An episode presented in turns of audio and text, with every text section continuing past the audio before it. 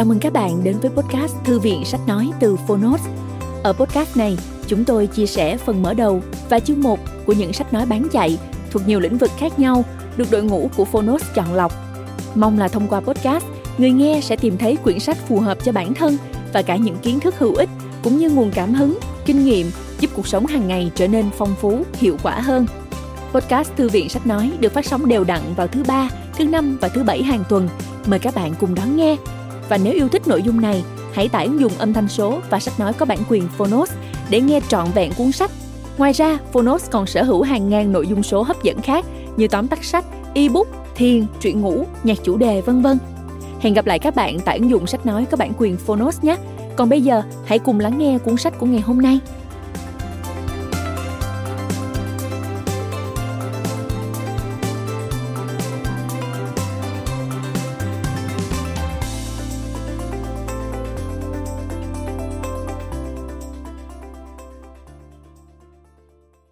Bạn đang nghe từ Phonos. Người đàn ông mang tên Uwe.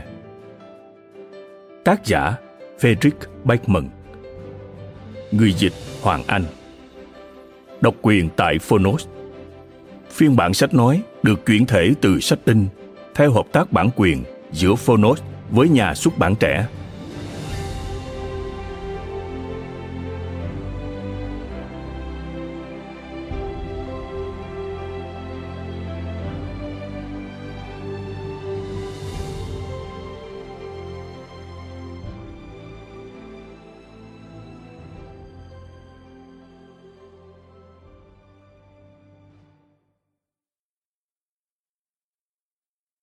tặng Neda, vì câu chuyện này là để em cười, luôn như vậy.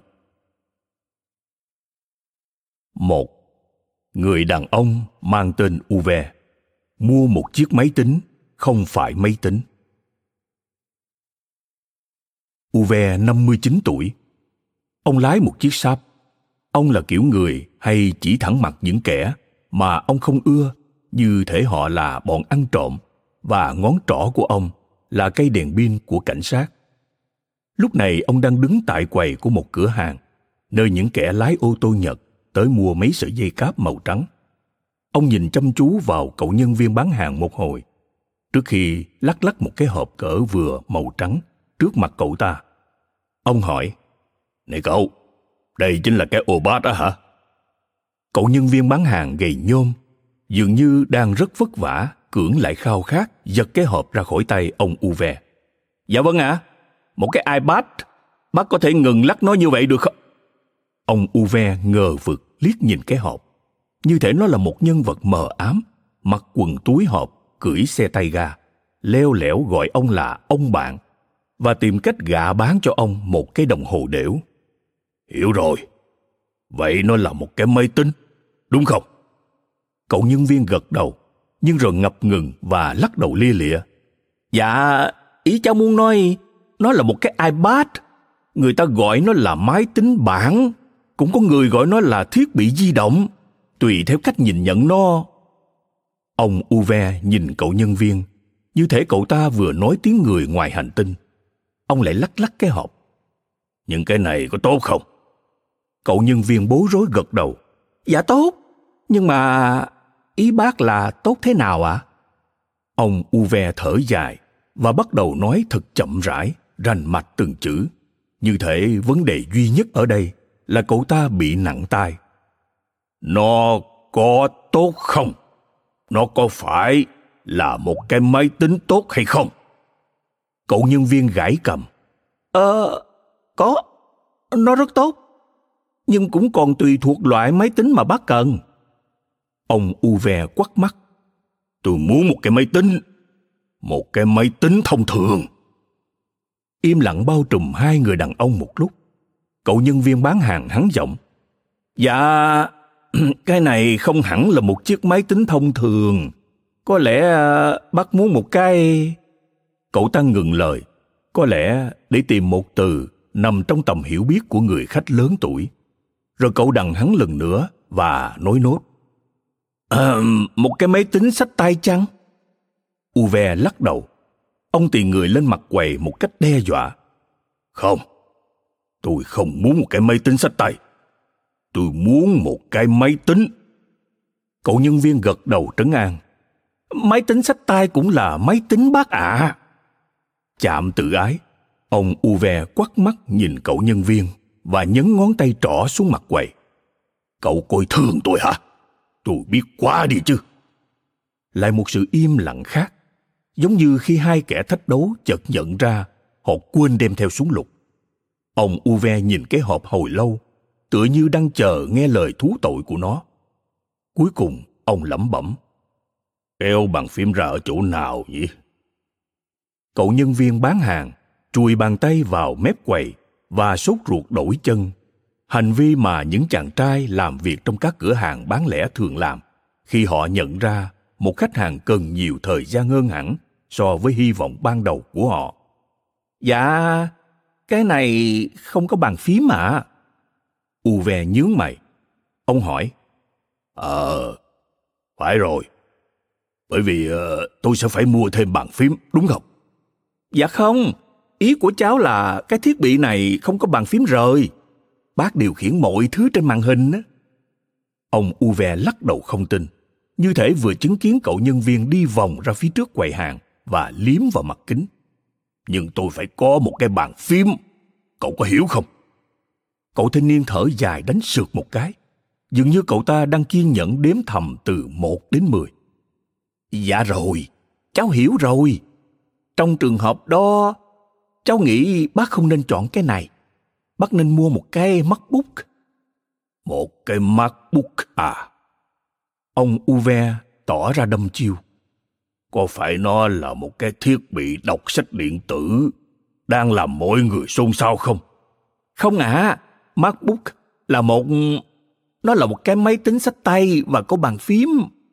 Ông Uve rít lên. Được rồi. Vậy nó có tốt không? Cậu nhân viên bán hàng cụp mắt nhìn xuống quầy cố nén khao khát vò đầu bứt tóc. Bỗng mặt cậu sáng bừng, một nụ cười tươi tắn vụt xuất hiện. Bác này, để cháu xem anh bạn đồng nghiệp tiếp khách hàng xong chưa? Anh ấy sẽ thử máy cho bác.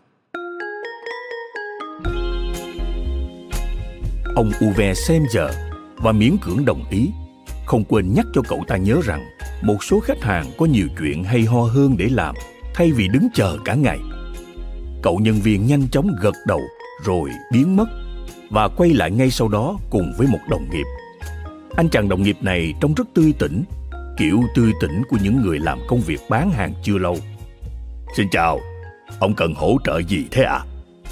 Ông Uve chọc chọc ngón tay trỏ kim đèn pin cảnh sát xuống mặt quầy. Tôi muốn một chiếc máy tính. Anh chàng kém vui hẳn đi. Anh ta liếc cậu đồng nghiệp với một ánh mắt mang hình viên đạn. Cậu ta thì thầm đáp lại. Em chịu hết nổi rồi. Em đi ăn trưa đây. Ông Uve lẩm bẩm. Ăn trưa? Thời này bọn trẻ chỉ nghĩ tới mỗi chuyện đó thôi. Anh chàng đồng nghiệp quay lại hỏi ông Uve. Sao ạ? À? Ông dài giọng. Ăn trưa.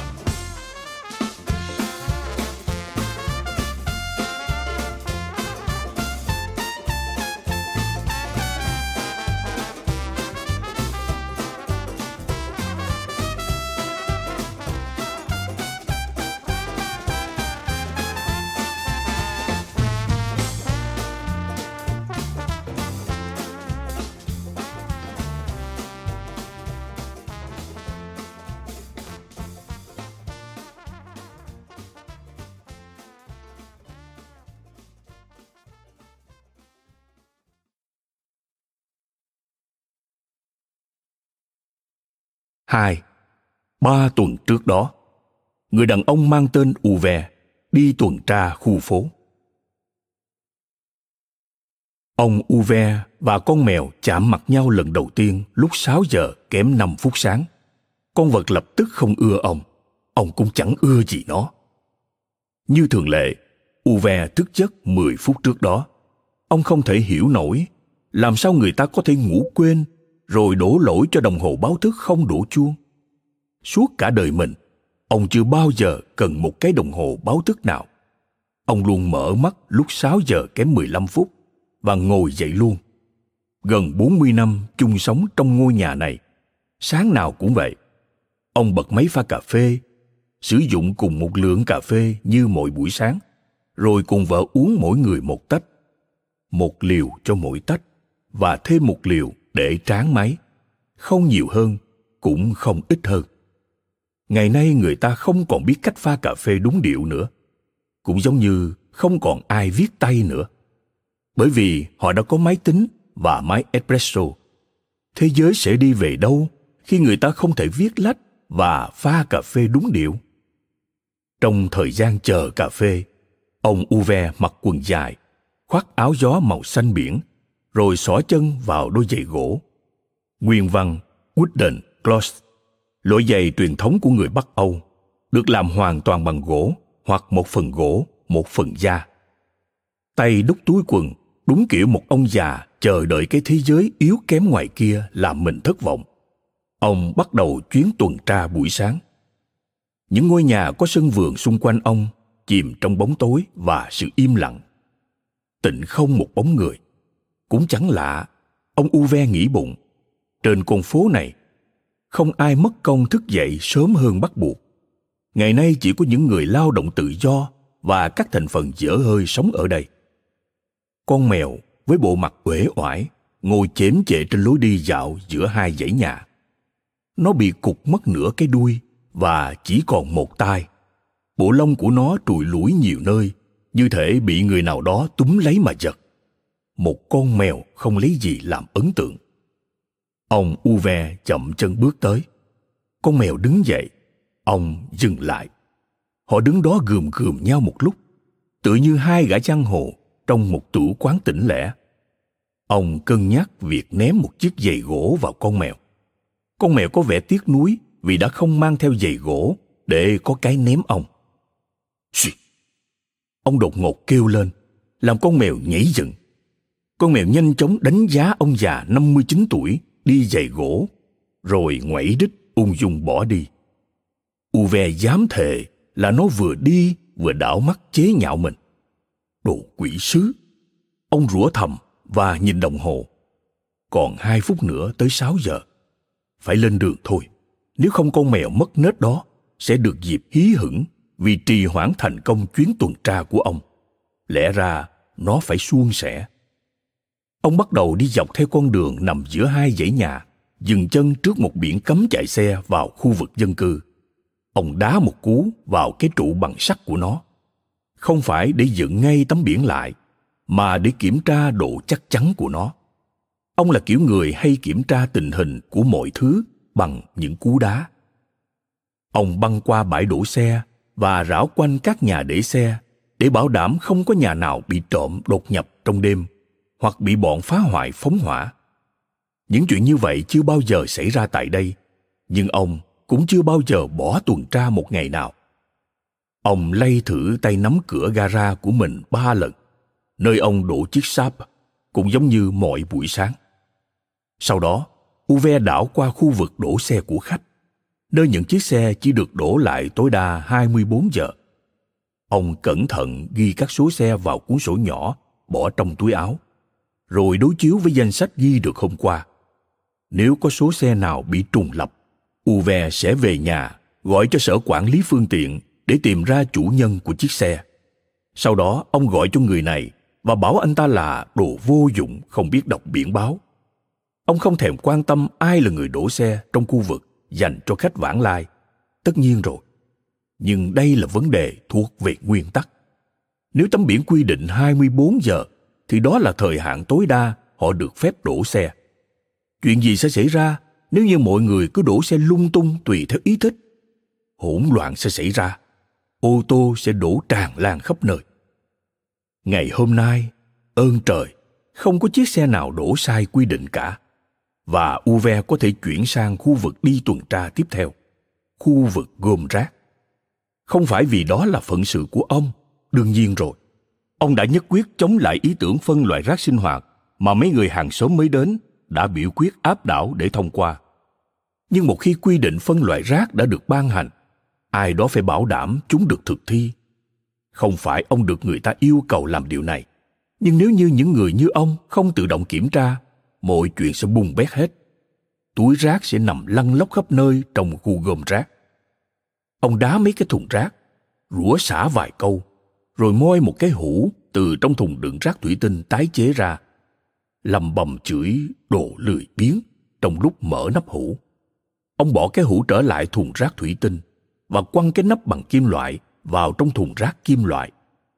Hồi còn là tổ trưởng tổ dân phố uve đã tích cực vận động việc lắp đặt camera giám sát để mọi người có thể theo dõi và ngăn chặn những kẻ đổ rác bừa bãi. Nhưng đề nghị đó đã không được biểu quyết thông qua. Trong sự bực bội của ông, những người hàng xóm cảm thấy không thoải mái về chuyện đó. Ngoài ra họ còn cho rằng lưu trữ các đoạn băng video giám sát là một vấn đề đau đầu. Thế đây, mặc dù ông đã nhắc đi nhắc lại rằng những người không làm gì sai thì chẳng việc gì phải sợ sự thật.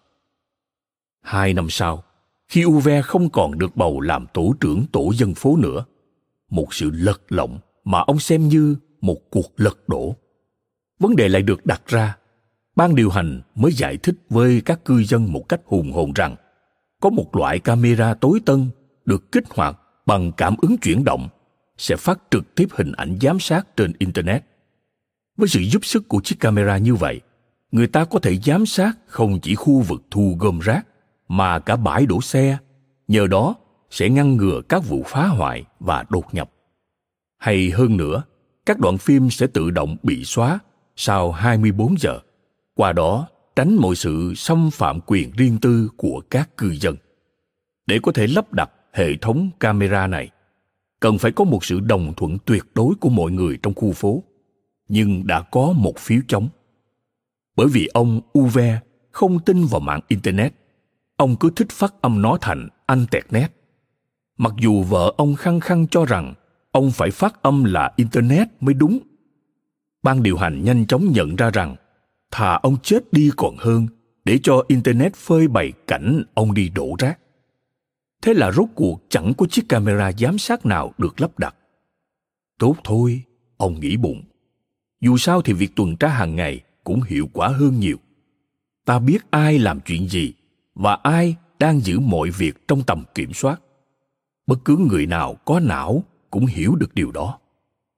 Khi đã kiểm tra xong khu vực gom rác, ông khóa cửa như mọi lần, rồi lay mạnh cánh cửa ba cái để đảm bảo nó đã đóng chặt. Sau đó ông quay người và nhìn thấy một chiếc xe đạp dựng vào vách tường phía ngoài nhà cất xe đạp. Bất chấp một biển báo to tướng, cảnh báo người dân không được để xe đạp bừa bãi. Ngay bên cạnh chiếc xe đạp, một người nào đó đã dán một mẫu giấy viết tay đầy phẫn nộ đây không phải là chỗ để xe đạp. Học cách đọc biển báo đi. Ông uve lầm bầm chửi, rồi mở cửa nhà cất xe đạp. Cấp cái xe lên, đặt nó ngay ngắn bên trong, trước khi khóa cửa lại và vặn thử nắm cửa ba lần. Ông giật tờ giấy viết tay trên tường xuống. Chắc ông phải đề nghị ban điều hành cho dán một biển báo cấm dán giấy lung tung trên bức tường này ngày nay người ta cứ nghĩ là mình có thể tùy tiện dán thông điệp bất bình của mình mọi nơi, mọi chỗ. Đây là bức tường, chứ có phải bản thông báo đâu. Uve đi dọc theo con đường nằm giữa hai dãy nhà. Ông dừng lại ở phía ngoài ngôi nhà của mình, khom người trên những viên đá lát đường và hít hà dọc theo các khe hở. Nước tiểu, có mùi nước tiểu. Cùng với ghi nhận này, ông vào trong nhà, khóa cửa lại và uống cà phê. Sau khi xong xuôi, ông hủy thuê bao điện thoại cố định, hủy luôn việc đặt báo dài hạn. Ông sửa lại vòi nước trong buồng tắm, gắn thêm ốc vít vào tay nắm cửa bếp mở ra hiên nhà, sắp xếp lại chỗ hòm xiển trên gác mái, thu dọn đồ đạc trong láng cất dụng cụ và chuyển những cái lớp xe mùa đông của chiếc sáp sang một chỗ mới. Thế mà cũng gần hết một ngày cuộc sống của ông có lẽ không như thế này. Lúc này đang là 4 giờ chiều, một ngày thứ ba của tháng 11. Ông tắt máy sưởi, máy pha cà phê và các bóng đèn trong nhà. Ông đánh bóng lại mặt quầy bằng gỗ trong bếp, bất chấp việc mấy con lừa ở IKEA đã cam đoan rằng việc đó là thừa thải.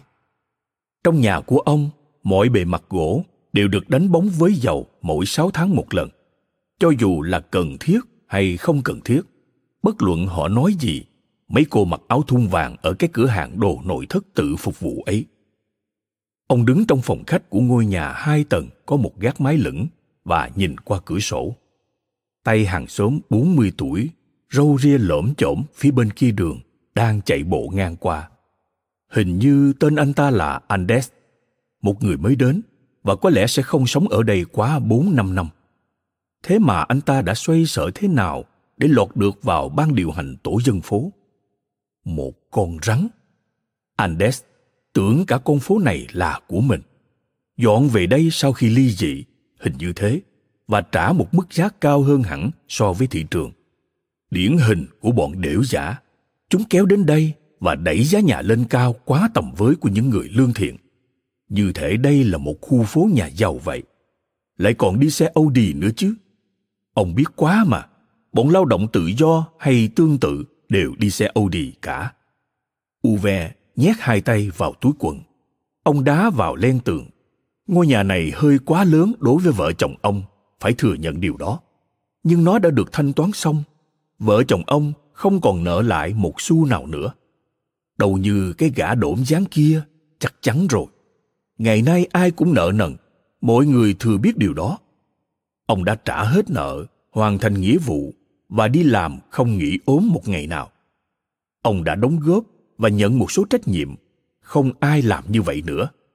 Giờ đây cái gì cũng máy vi tính cái gì cũng cần đến chuyên gia tư vấn.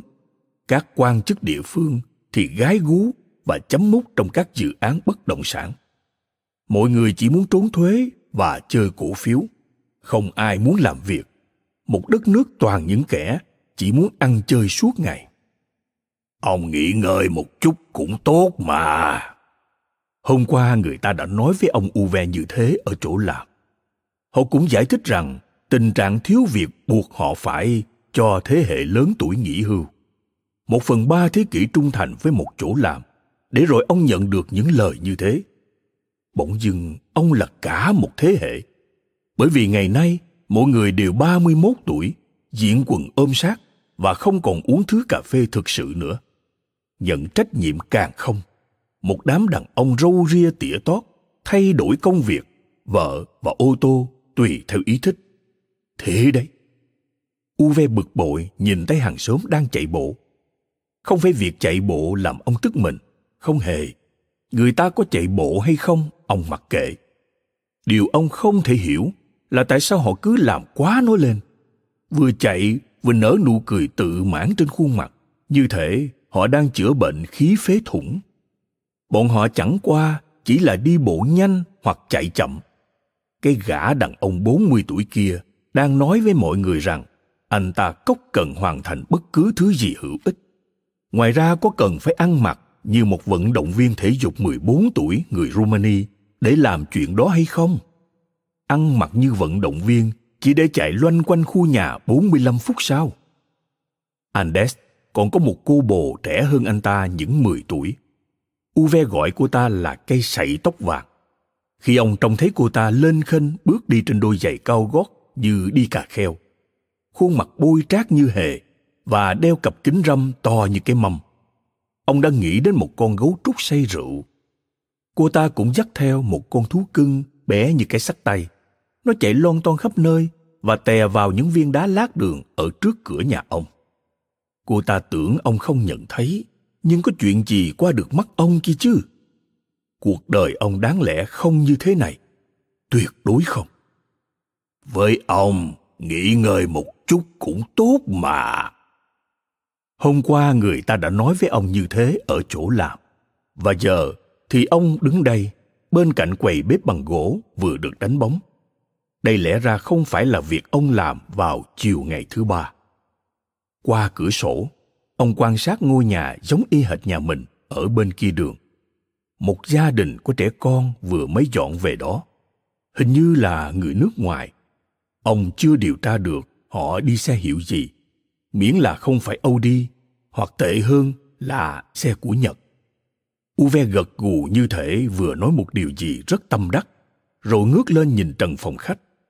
Hôm nay, ông sẽ gắn một cái móc trên đó.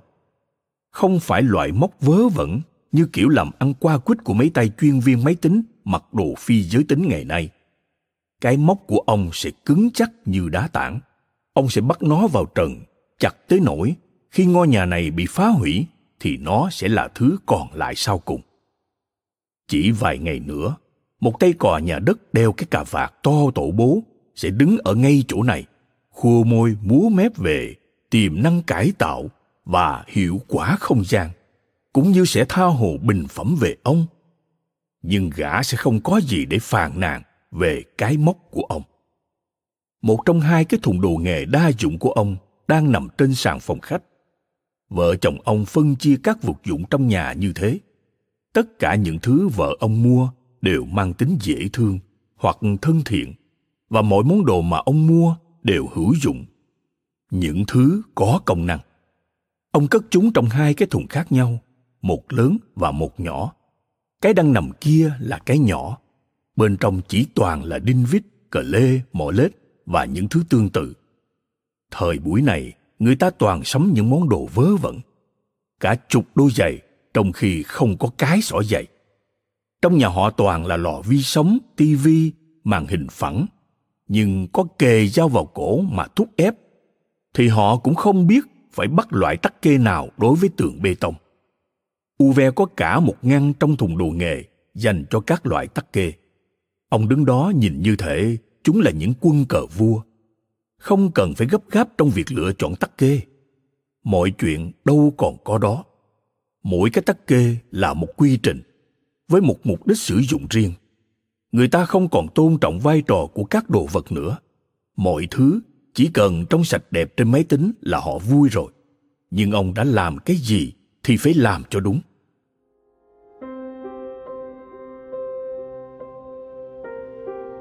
Khi ông đến văn phòng vào ngày thứ hai, họ bảo rằng họ không muốn thông báo với ông vào thứ sáu vì sợ làm hỏng những ngày cuối tuần của ông. Với ông, nghỉ ngơi một chút cũng tốt mà. Họ đã nói như thế. Nghỉ ngơi á. Họ thì biết gì về việc mở mắt thức dậy sáng thứ ba và không còn mục đích sống nữa. Với internet và với những tách cà phê espresso của mình, bọn họ có biết thế nào là sống có trách nhiệm hay không? Ông uve nhìn lên trần nhà, nheo mắt. Quan trọng là cái mốc phải nằm ở chính giữa, ông tự nhủ. Trong lúc ông đứng đó, miên man suy nghĩ về tầm quan trọng của cái mốc một tiếng động lớn thình lình vang lên, lôi ông về với thực tại. Nó giống như âm thanh được tạo ra khi một anh chàng hậu đậu lùi chiếc ô tô nhật không đúng cách và đâm sầm vào tường nhà ông.